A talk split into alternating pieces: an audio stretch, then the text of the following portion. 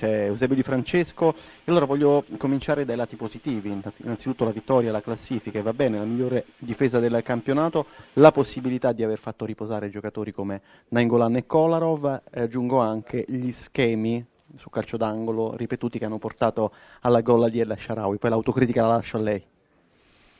Ma io credo che abbiamo lavorato tanto in queste situazioni di gioco, magari non abbiamo fatto gol in precedenza, abbiamo provato anche uno schema iniziale che era venuto bene, non siamo riusciti magari a sfruttarlo, è venuto il gol che il lavoro ha pagato alla fine.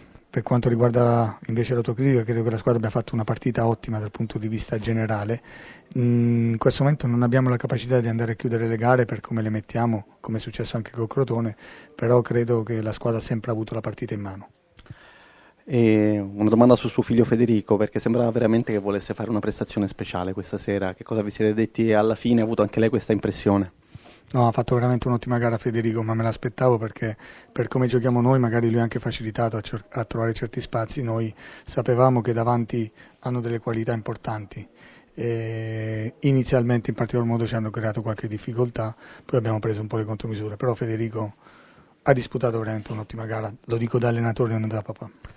Terzo 1-0 consecutivo, che cosa le fa pensare questa? Ma che mi fa piacere la solidità, mi fa piacere non prendere gol, però qualche gol in più me l'aspetto dalla squadra per, quello, per, la mole di gioco che creiamo, per le situazioni anche che andiamo a sviluppare, dobbiamo essere un pochino più precisi, quello che non siamo stati nel primo tempo nell'andare a determinare l'ultimo passaggio la giocata vincente. Lo studio per Eusebio Di Francesco. Sì, Ubi Maior Minor Cessat, vai Tardelli.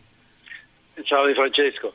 Eh, eh, senti, eh, inizialmente no, tu hai sempre avuto una squadra con un gioco fluido, con un gioco, cioè, sto parlando del Sassuolo naturalmente, sì. eh, una squadra che divertiva anche. Inizialmente invece ho visto una Roma diversa.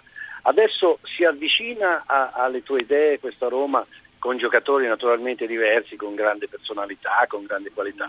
Si sta avvicinando al tuo tipo di gioco? No? Ma devo dire di sì è stata una crescita costante, ma mi aspettavo anche che all'inizio ci fossero delle difficoltà, perché quando cambi, quando, cambi, quando cerchi di dare un'altra mentalità, magari un altro tipo di gioco, cercando di essere più aggressivi in avanti, rimanendo un po' corti, questo per, far, per trasmettere dei giocatori che l'anno scorso sono arrivati secondi non è facile. E in questo momento chi va in campo come avete visto oggi ho cambiato anche tanti altri giocatori, hanno sì. espresso sempre un, un, metodo, un modo di affrontare la partita uguale, identico e sono soddisfatto della crescita di questa squadra dove possiamo migliorare e nello sviluppare determinate manovre ed essere un pochino più incisivi negli ultimi 25 metri. Questo sì, in questa cosa qui ci stiamo lavorando e lo possiamo, possiamo fare ancora meglio. Ecco Roberto Donadoni con noi, il mister del Bologna, questa partita del Bologna molto buona nel primo tempo direi perché avete anche sfiorato il gol ed è stato bravo Allison, il portiere della Roma su Masina, eh, i tempi giusti nelle ripartenze, la velocità di Francesco ha fatto molto bene, siete un po' calati nella ripresa. No, non direi che siamo calati nella ripresa, non ho visto questa partita nella seconda parte, anzi direi che nella seconda parte abbiamo tenuto ancora molto bene testa anche sotto il profilo fisico, creando anche opportunità ma non finalizzandole, non, non siamo stati bravi in quell'ultima parte lì, eh, perché sia sotto il profilo del gioco che del profilo atletico, venendo oltretutto da tre partite ravvicinate, direi che siamo stati assolutamente all'altezza, in questo i ragazzi sono stati bravi. È un po' l'occasione eh, perduta, perché comunque la partita è in bilico fino alla fine, questa è la terza sconfitta di misura di fila per voi, questa poteva essere una, una buona occasione per portare via un punto dall'Olimpico. Così non è stato, ma ci deve far capire che comunque anche contro queste grandi squadre ehm, la differenza non è così enorme, è, è poca, è, molto è frutto di una convinzione mentale, di, una, eh, di, un coraggio che deriva dalla consapevolezza dei propri mezzi, delle proprie possibilità e quindi questo ci deve insegnare. No? Come ho detto ai ragazzi prima, spesso Mm, non si può, tutti quanti vogliono vincere, no? eh, qualche volta si vince, però le volte che non vince devi sapere imparare e questo ci deve insegnare qualcosa e se sapremo fare questo allora la prossima sarà utile. Lo studio per Donadoni. Sì, sentiamo Enzo Bucchioni, una domanda per il tecnico del Bologna. Ma vorrei chiedere a Donadoni con un attaccante vero davanti quanto, che punto della classifica potrebbe essere, quanti punti in più avrebbe il Bologna.